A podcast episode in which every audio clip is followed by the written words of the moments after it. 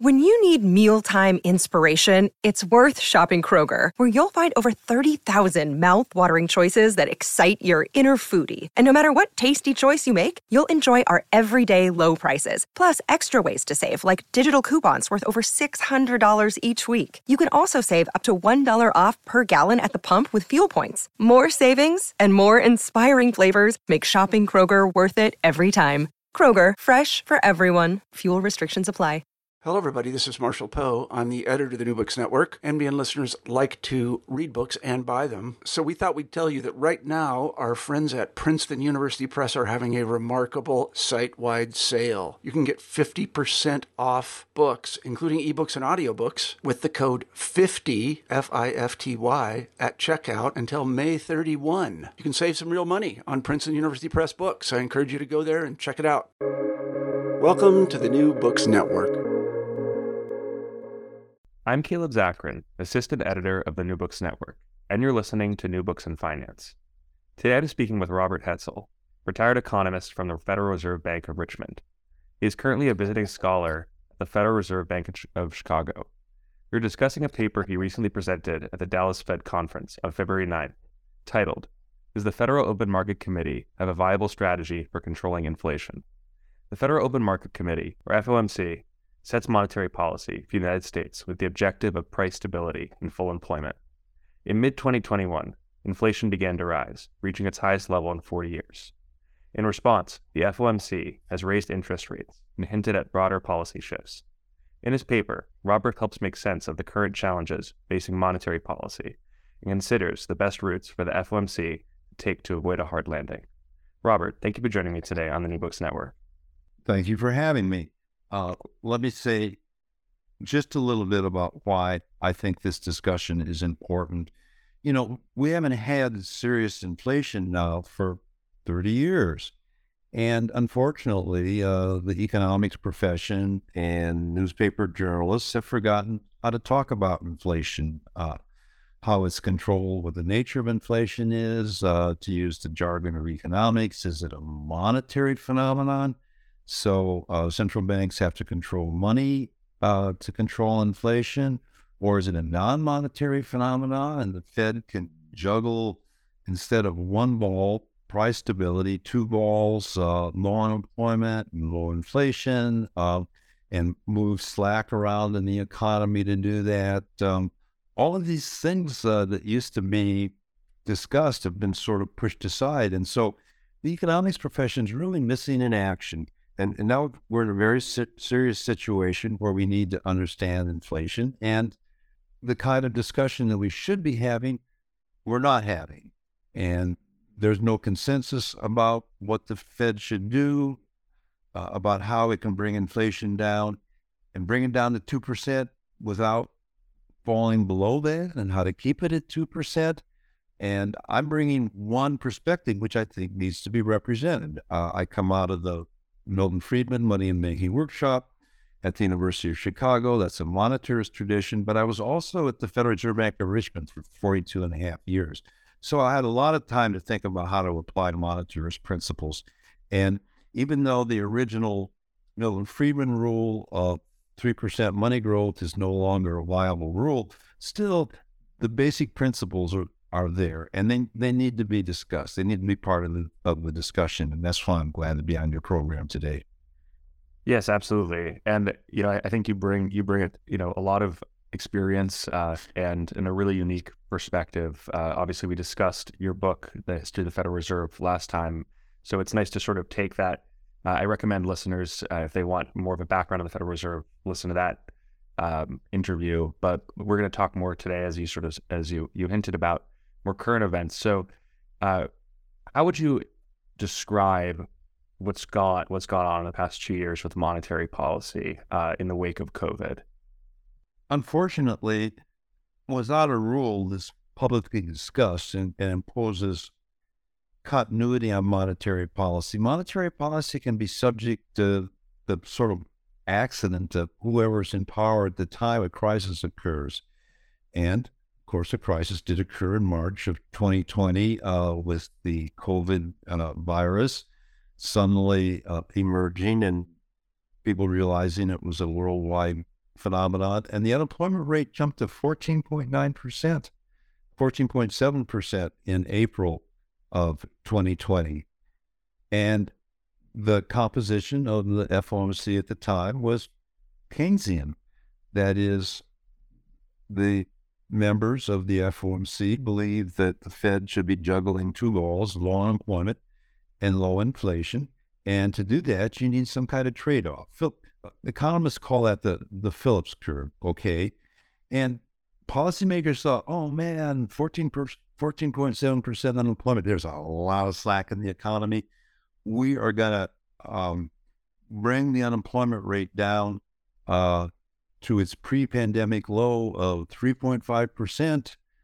And we didn't have inflation with unemployment of 3.5%. You know, there's no problem. We, we, we can do that. And in their Keynesian view, they, they were looking back at the recovery from the 1990 uh, uh, recession, the 2001 recession, and the recovery from the uh, 2008, 2009 recession. And they were saying, oh man, it took a long time to get back to low unemployment. Well, uh, as a society, given all of the issues that are fracturing us and given the importance of, of restoring low unemployment, we're gonna we're not gonna take four, five, six years to, to get to low unemployment. We're gonna speed up that process. We're gonna pursue a very expansionary monetary policy. And with all this slack in the economy, it's not going to be a problem. So we had a very expansionary monetary policy, and uh, now we're dealing with the consequences. According to your view, the, the cause of this inflation uh, was primary uh, or or 100% monetary because uh, you know there there have been some other explanations given you know such as like supply chain um, issues uh, due to the pandemic uh, and that that caused inflation. Obviously, a lot of the prices have gone down significantly for some of the products uh, that were hit with uh, hit by the uh, supply chain issues, uh, though inflation still persists. So, uh, you know, why is it that inflation has hit? Is it a purely monetary phenomenon in your view? Okay, so one of the things that makes it difficult to talk about inflation and inflation targeting is that there's a lot of noise in, in inflation. And the way to think about it, well, economists use the term sticky price inflation, and those are firms that set prices for a long period of time. And that's where we have this inertia in, in inflation. Okay.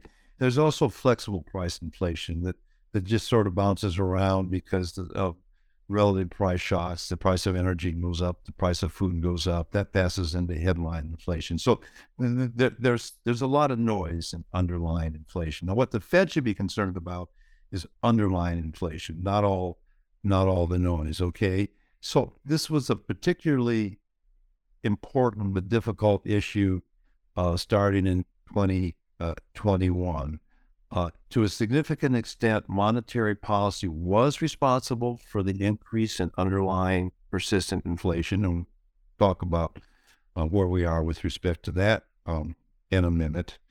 Um, and that came from two, two sources. Uh, one was that, as we said, monetary policy was very expansionary. That means aggregate demand, the spending of the public was um, pumped up by monetary policy. And that interacted with supply constraints to push up the price of factors that were affected by supply constraints, the disruption in um, in the supply chain and so on. So that was an interaction between these that caused these what economists call relative prices to uh, push through the headline inflation. But there was also an, another factor, which was that the Fed thought that being Keynesian, that financial markets really were not functional. They, they really believed that markets had lost the ability to assess risk accurately. Now, I'm a free market Chicago economist. I don't believe that was the case. That was that was the view. And they thought that buying lots of securities, treasury securities, and mortgage-backed securities um, can revive the housing market that that would get credit flowing again people would start spending again, even though um, uh, they weren't going to restaurants. They would spend on something and, and keep uh, keep the unemployment rate uh. Well, so what the Fed did was to monetize a significant amount of the pandemic payments that Congress authorized, uh, the, the checks that were sent out to the public. You send a check out to the public, it's got to be paid for. Uh, given the size of the, of the transfer payments, uh, the Treasury had to issue a lot of debt. Well, the Fed bought a lot of that debt. Okay.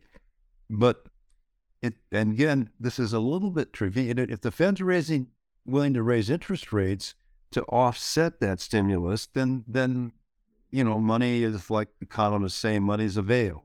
It doesn't really have any effect. But that wasn't the situation. The Fed was what the Chicago Fed likes to call Odyssean forward guidance. The Fed promised financial markets interest rates are going to stay at this very low level, almost zero, for a long period of time until we make a lot of progress on getting unemployment back to its pre pandemic level of 3.5%. So, in that situation where the Fed is accommodating the monetization of government debt, um, it's helicopter money. And there, there's a difference in degree between the United States and Zimbabwe or Argentina or Venezuela, uh, but there's not a difference in kind. If if the if the central bank creates helicopter money, uh, that pumps up people's asset uh, portfolios. It pumps up the price of houses, consumer durables, equities. People feel wealthier uh, they go out and spend. That's the transmission process. And as they spend in this environment where potential output was constrained uh, because of the virus, uh, that extra money, that extra spending, the old business about too much money chasing too few, few goods, guess what? Um, you know, with the kind of Friedmanian lag, uh, inflation, underlying inflation rose. Now, it began to rise in 20, 21. And the issue is, well, why didn't the Fed see it? Why didn't the Fed back off and say, uh oh, you know, this is this is like the 1970s? Well, it had this Keynesian view that there was lots of slack in the economy. It was all that slack in the economy. Um, it, it can't be due to us. It's got to be cost push inflation. And when all these supply disruptions uh, are dissipated, you know, inflation will just come back down uh, naturally to two percent. So the Fed was very, very slow to uh, respond to the rise in underlying inflation, and it was complicated because it had committed to this policy of expansionary monetary policy. And how do you do that when interest rates are at the zero lower bound? Well, you promise markets that the that the funds rate is going to stay almost zero for a long, long period of time. Okay. And part of that was that the the monetization of government debt, which was called quantitative easing, the Fed promised that we wouldn't raise the fund rate off the zero lower bound until after we had phased out quantitative easing. Okay.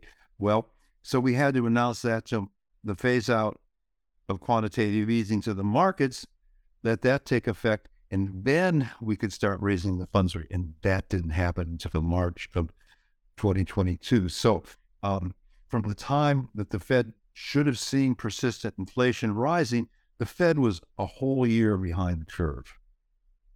So that was about a year ago. And what what do you see as sort of occurring in that time where they realized that they needed to reverse course to to tame inflation? Uh, and how is the Fed, in your view, uh, thinking about or maybe not thinking hard enough about how uh, we we might need to control inflation. Okay. Um. So so first off,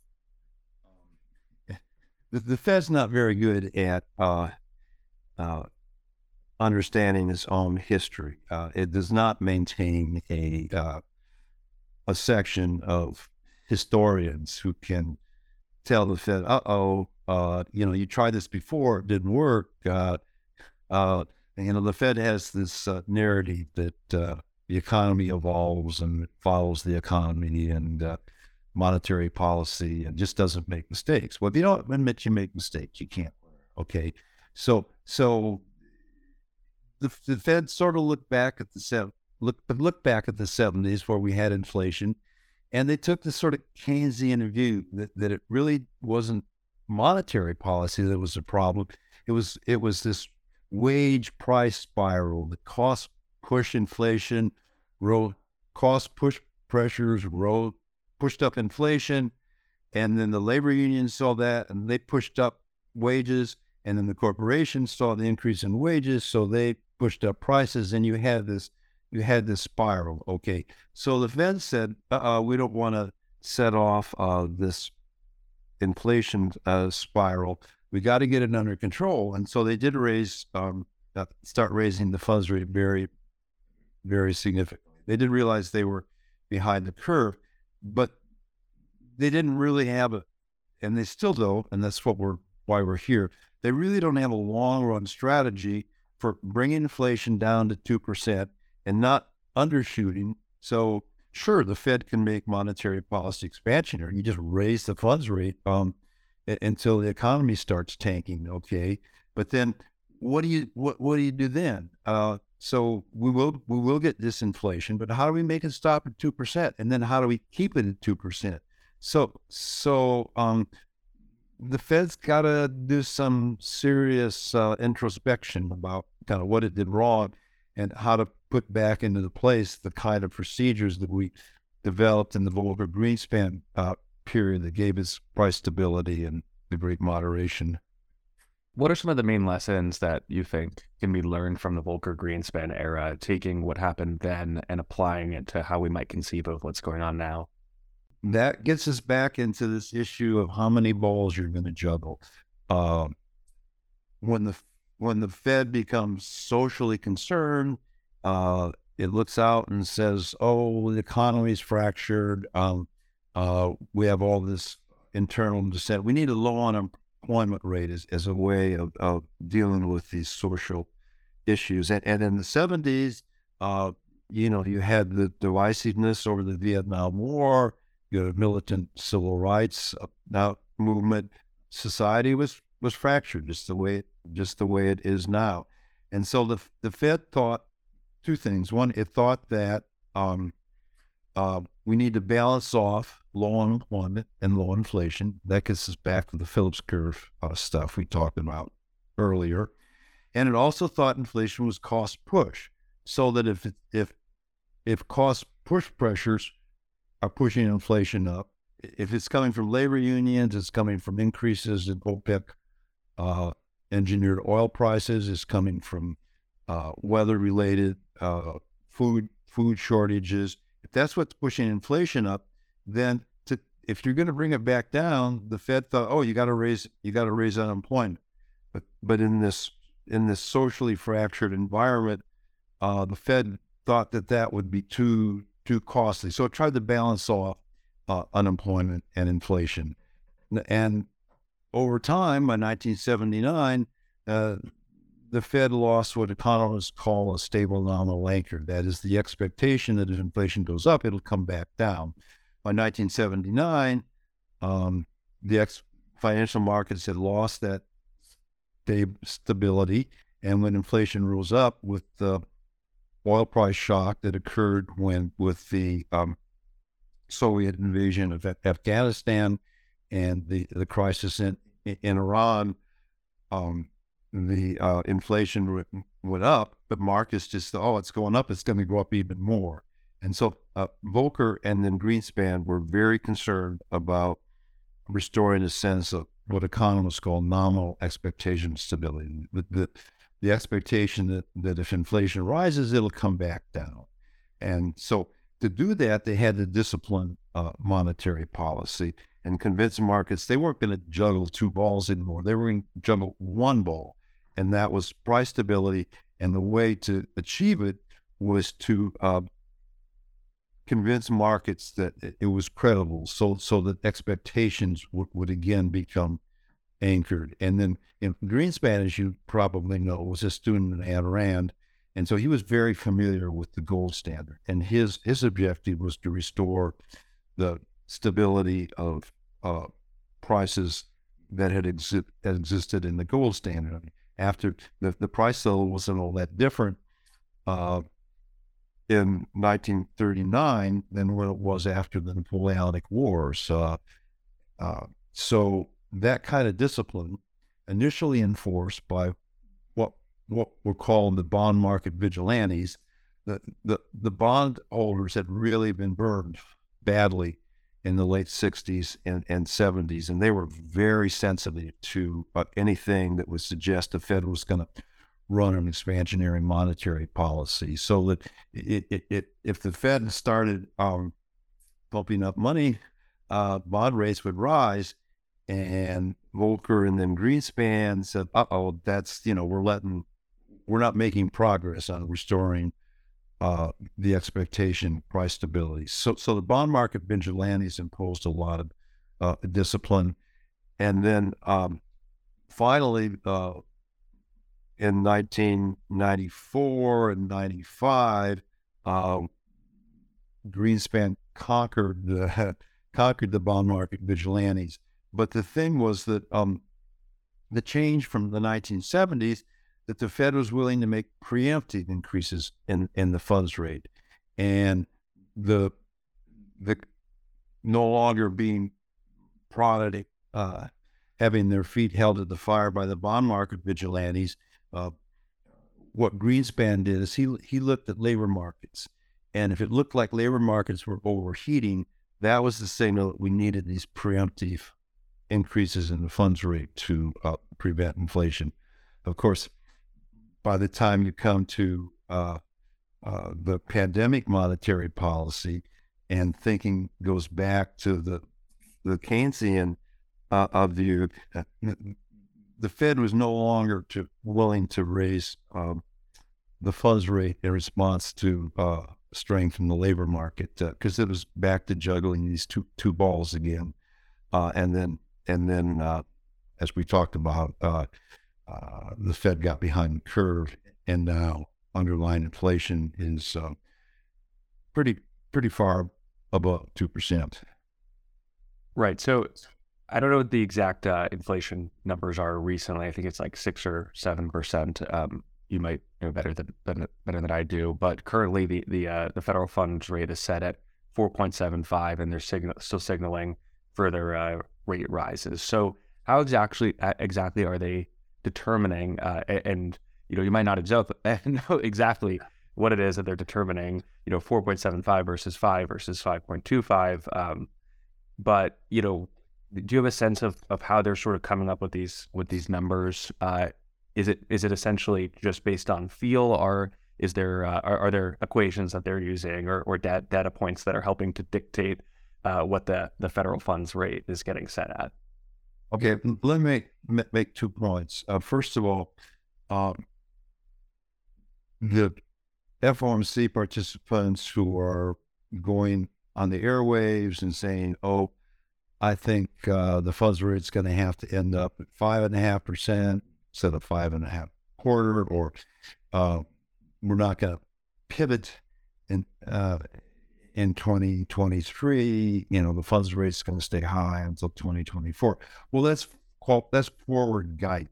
That's just sort of guessing uh, what kind of uh, restriction, restricted policy you need to bring the inflation rate down that's that's guessing. Uh, uh, forecasting the economy is a is a fool's fool's errand.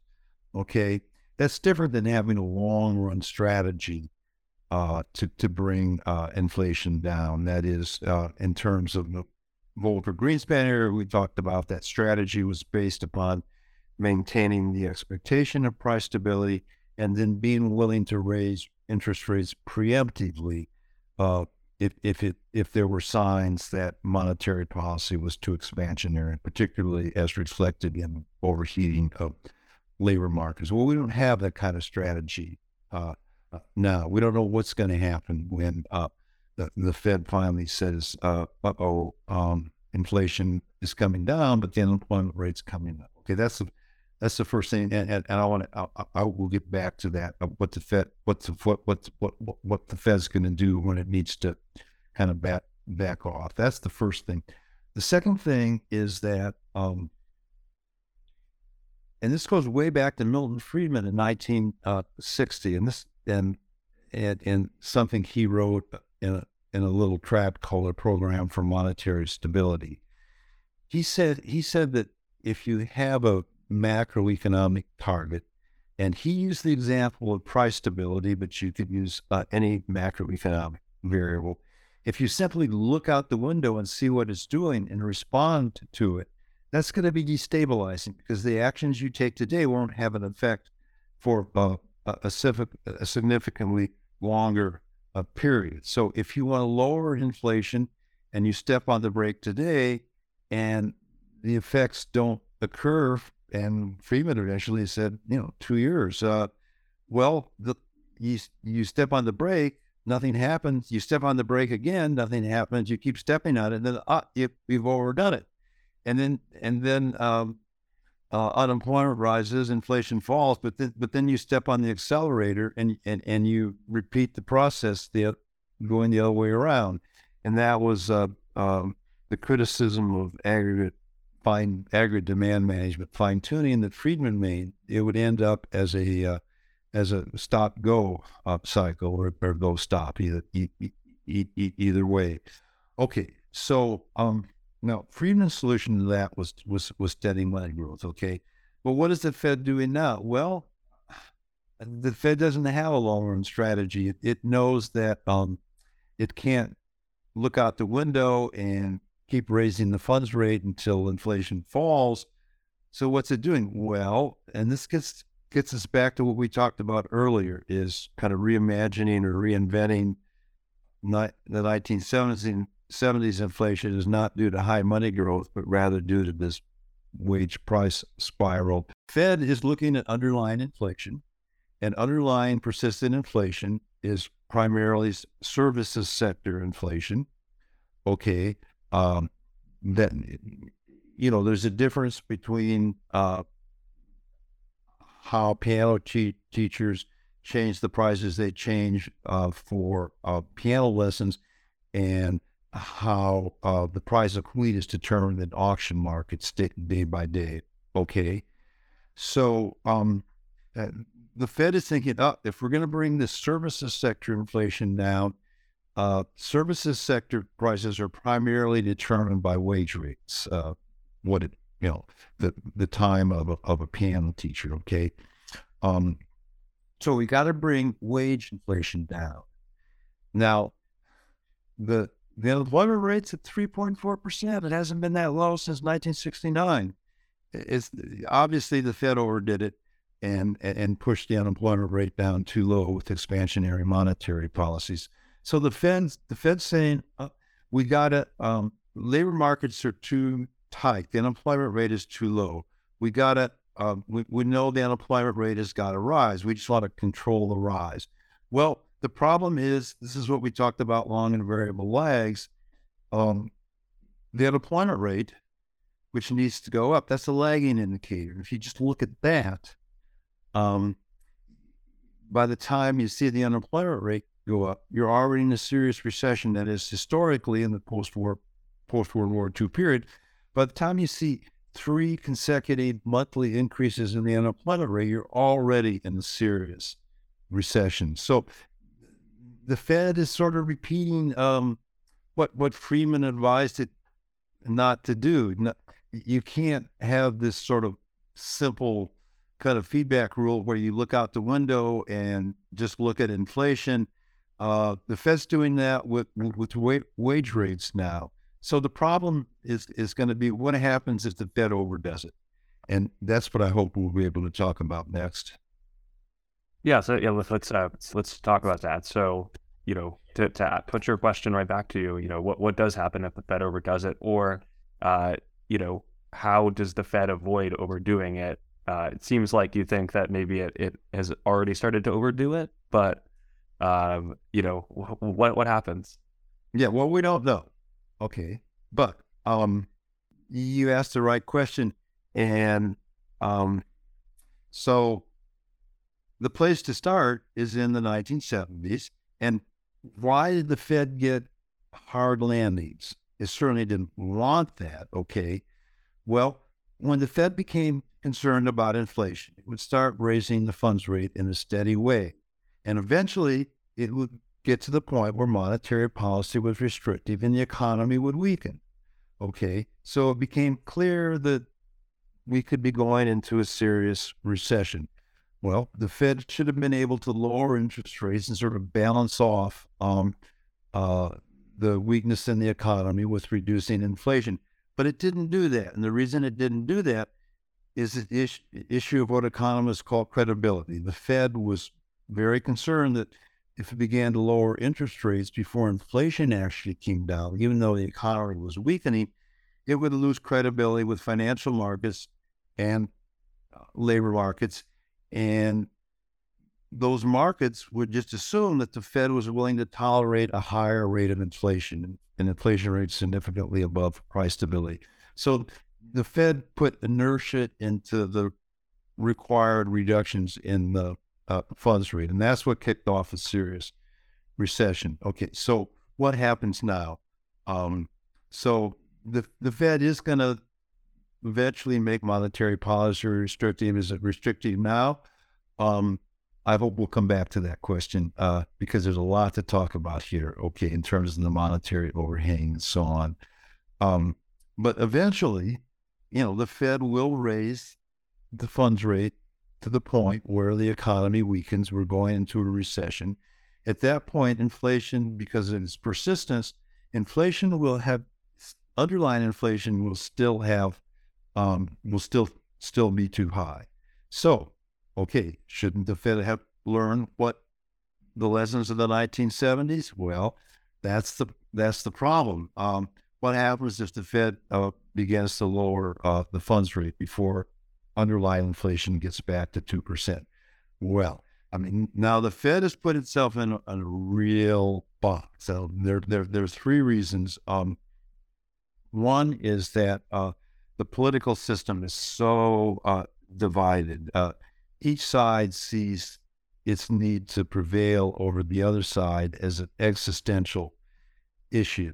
Uh, and each side uh, believes that if it um, gives in, uh, then it's, it's giving in to, to the Antichrist. So, so the, the, the rubber's hitting the road with the with, with, with, with the debt ceiling. Now, uh, you may have seen the um, uh, report of the Committee for Responsible Budget that came out today, the Maya MacGuineas uh, group. They're they're very good, and um, they've been making the point that the underlying deficit uh, is five percent a year, and and and and without significant fiscal restraint, that that's just going to continue, and the interest payments on the debt are just going to grow relative to GDP uh, over time as, as as debt grows, so that um, right now we're looking at um, increases of of of the debt to GDP ratio of 110 uh, percent, which is as which is as high as it was at the end of uh, World War II. Okay, so what happens if the uh, if if the Fed starts raising uh, starts lowering interest rates when the economy weakens? Well, you know the markets are going to say, "Uh oh." Uh, the the Biden administration, the Democrats, the last thing they want is a recession going into the in, in, in into the the elections. Okay, so they're going to say, "Up, oh, the Fed's giving in to pressure from the Biden administration." That's going to be a problem for the for, for the Fed if it if if it looks like it's giving in to these these political pressures. Okay, and um, if you start to go into a recession, uh, you know, Congress is going to want to do even more in the way of stimulus.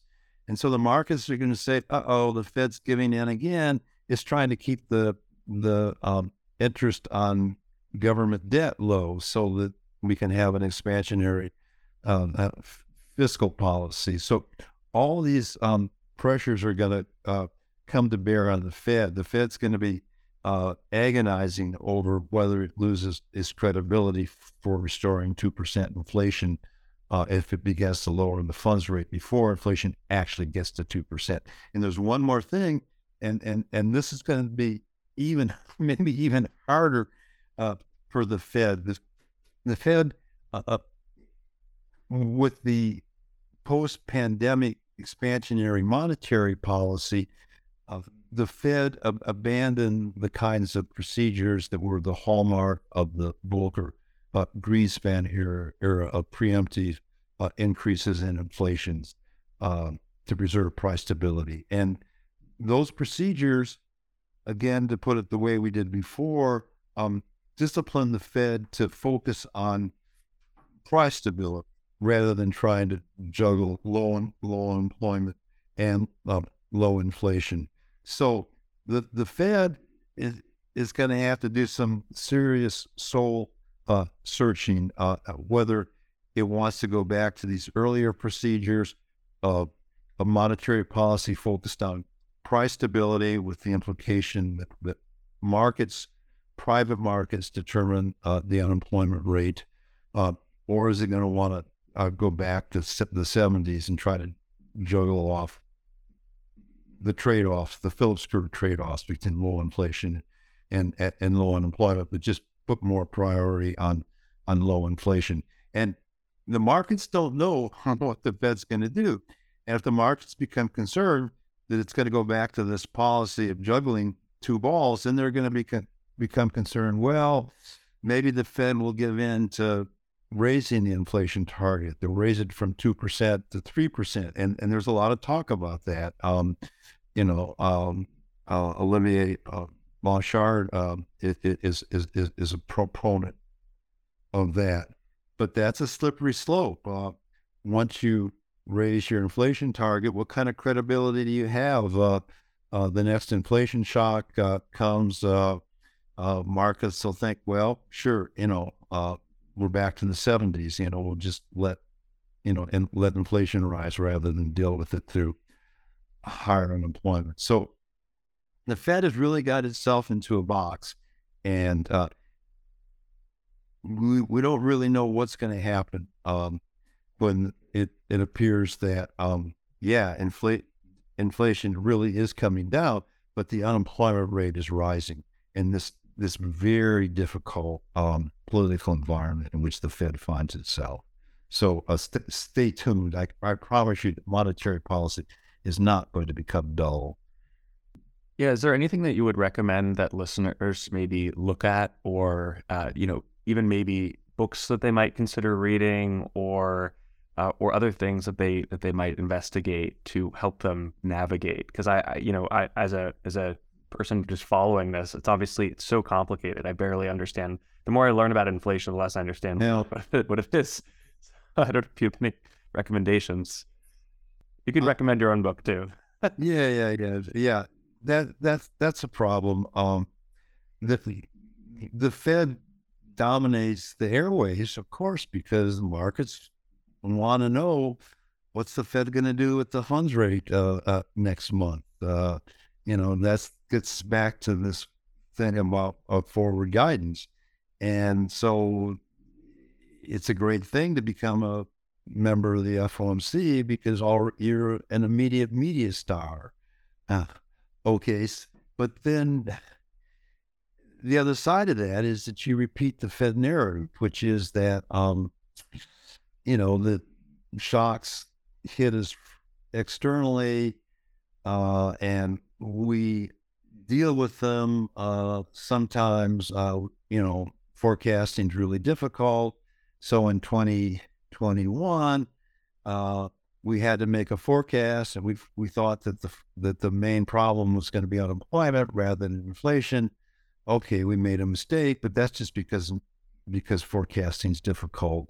Uh, uh, th- there's nothing wrong with the underlying strategy of having given up preemptive increases in, in, in the funds rate. Okay. So the, first thing is just to listen critically uh, and, and, and not simply accept the, uh, the Fed narrative.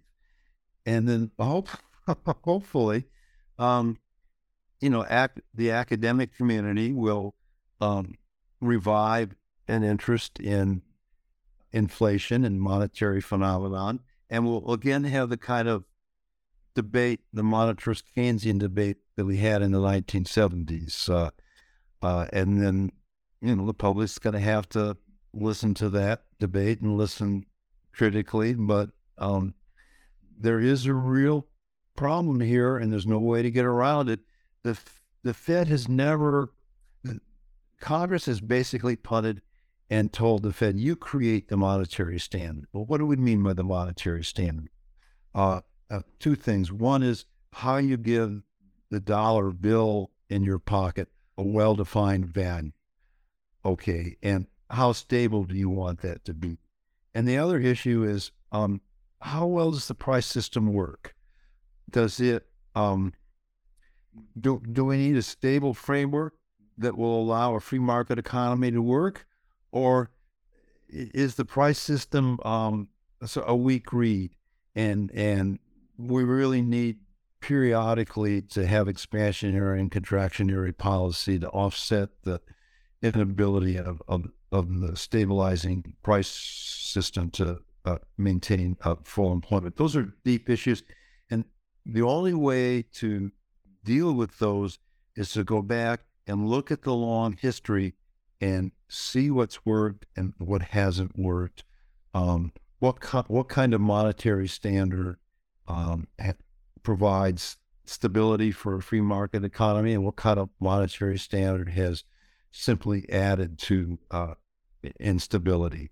So um, I, am sorry, I don't have an obvious uh, answer except to uh, make the point that we need we need to have a very serious debate over the kind of monetary policy we want, and for that to happen, the appointments to the FOMC have to assume kind of importance that appointments to the Supreme Court have. We really need to have people who are serious scholars of monetary policy. You can't just say, "Oh, um, okay, this is politically incorrect," but you know we have to have uh, gender balance and um, ethnic balance. And uh, well, let me put it this way: when I get on the airplane and, and fly back to Richmond, Virginia, uh, where I was employed at the Federal Reserve Bank of Richmond, I just want to know that that United pilot knows how to fly a plane. I don't care what gender, ethnicity it is. I just want to know, does he know how to fly a plane? Well, that's what's missing. That's what that's what's missing now. The um, uh, understanding that the appointees to the um, Federal Market Committee need to be serious scholars in monetary policy. Countries like Norway and Great Britain do a much better job of that than we do. But the United States, it, it's way too much of a political football. So yeah, I, I, I, suppose on that point, you know, Jerome Powell is currently uh, the chairman, and you know, I, I, was wondering how you, you know, sort of a general assessment of of his views uh, and his tenureship compared to you know his predecessors Yellen, Bernanke, and Greenspan. Well, let me, and this will come back to um, uh, kind of fit in with the uh, tapestry of the themes we've been weaving together. He's a lawyer. Uh, he's a very smart guy. You know, he's very he's very capable. There's no question about that. But he only had one course in economics at Princeton. It was a general uh, principles course. Uh, and so his education in economics has all occurred at the Board of Governors.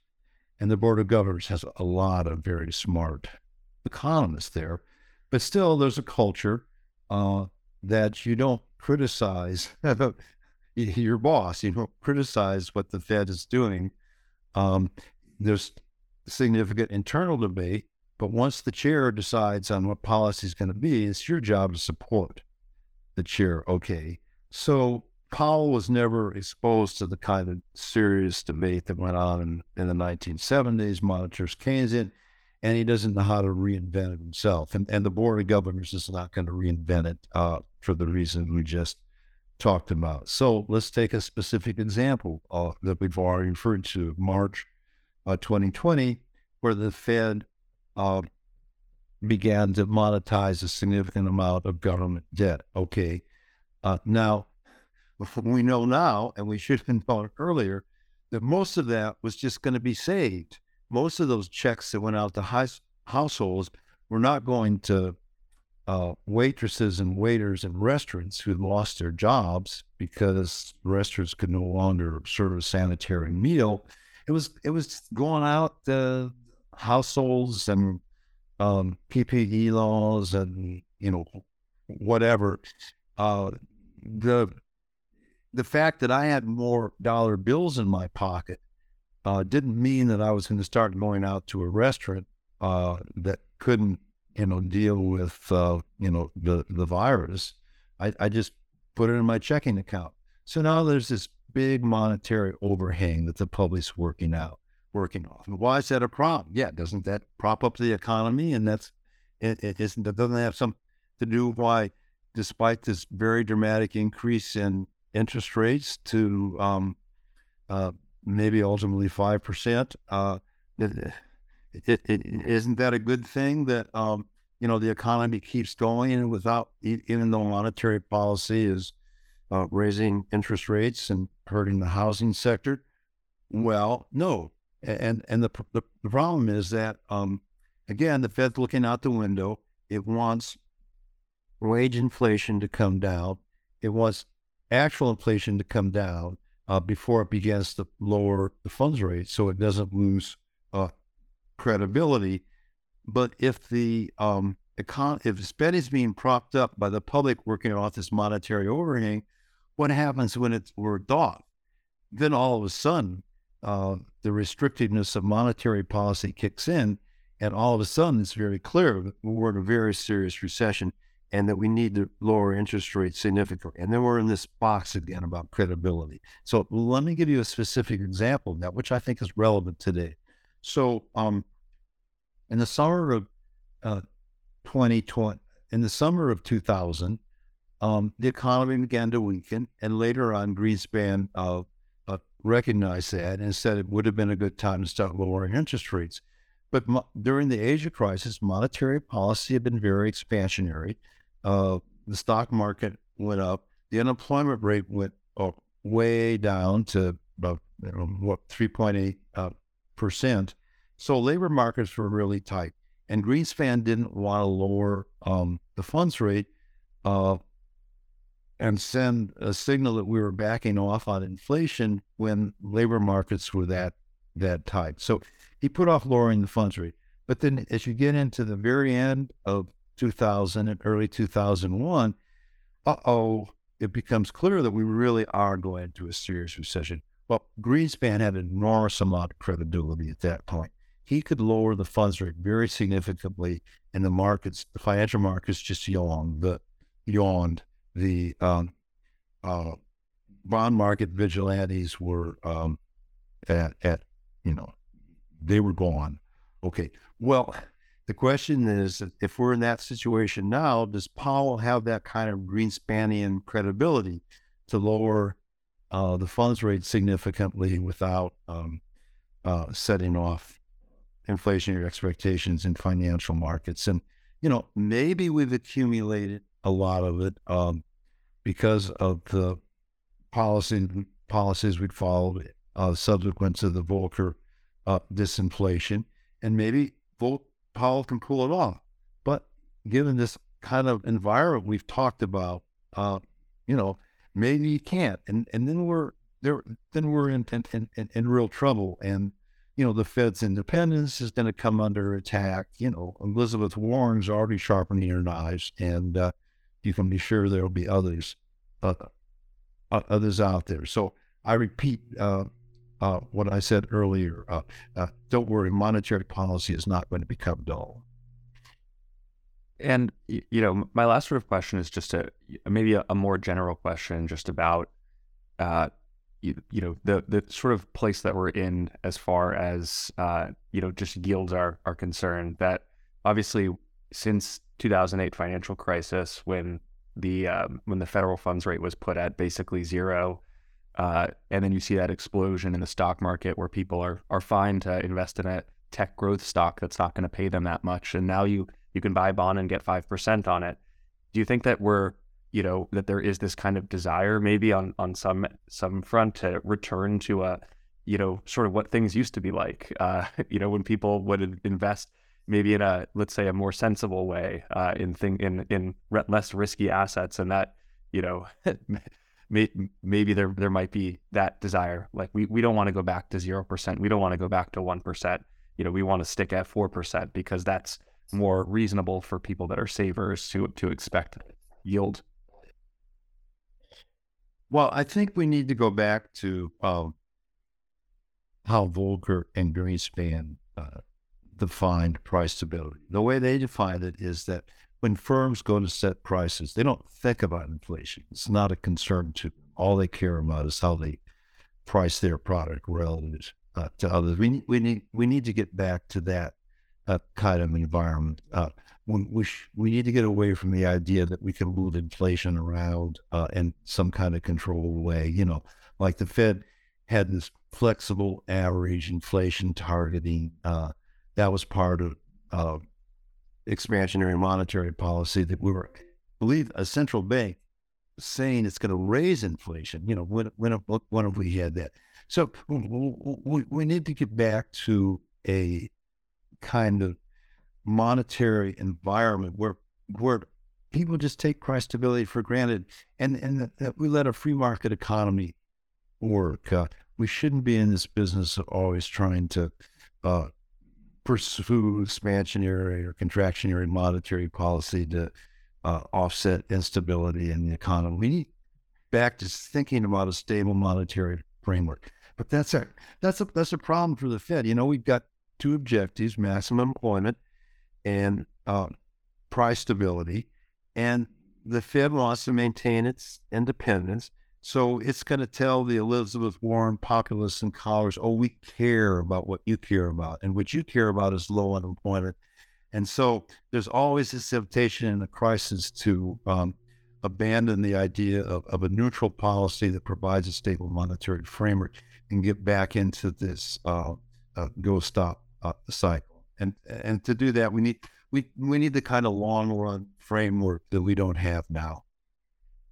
Well, Robert, I, you've certainly given me a lot to think about. I'm sure listeners uh, as well. Uh, you know, this is obviously it, such a complicated, uh, you know, time that we're in, and it's it's certainly hard to know what's what's coming next. But it's, uh, you know, I, I would highly recommend that people check out your paper uh, and and give it a read, uh, and also your book, The History of Federal Reserve. I think will will will certainly give a lot of people a lot to think about. So, Robert, thank you so much.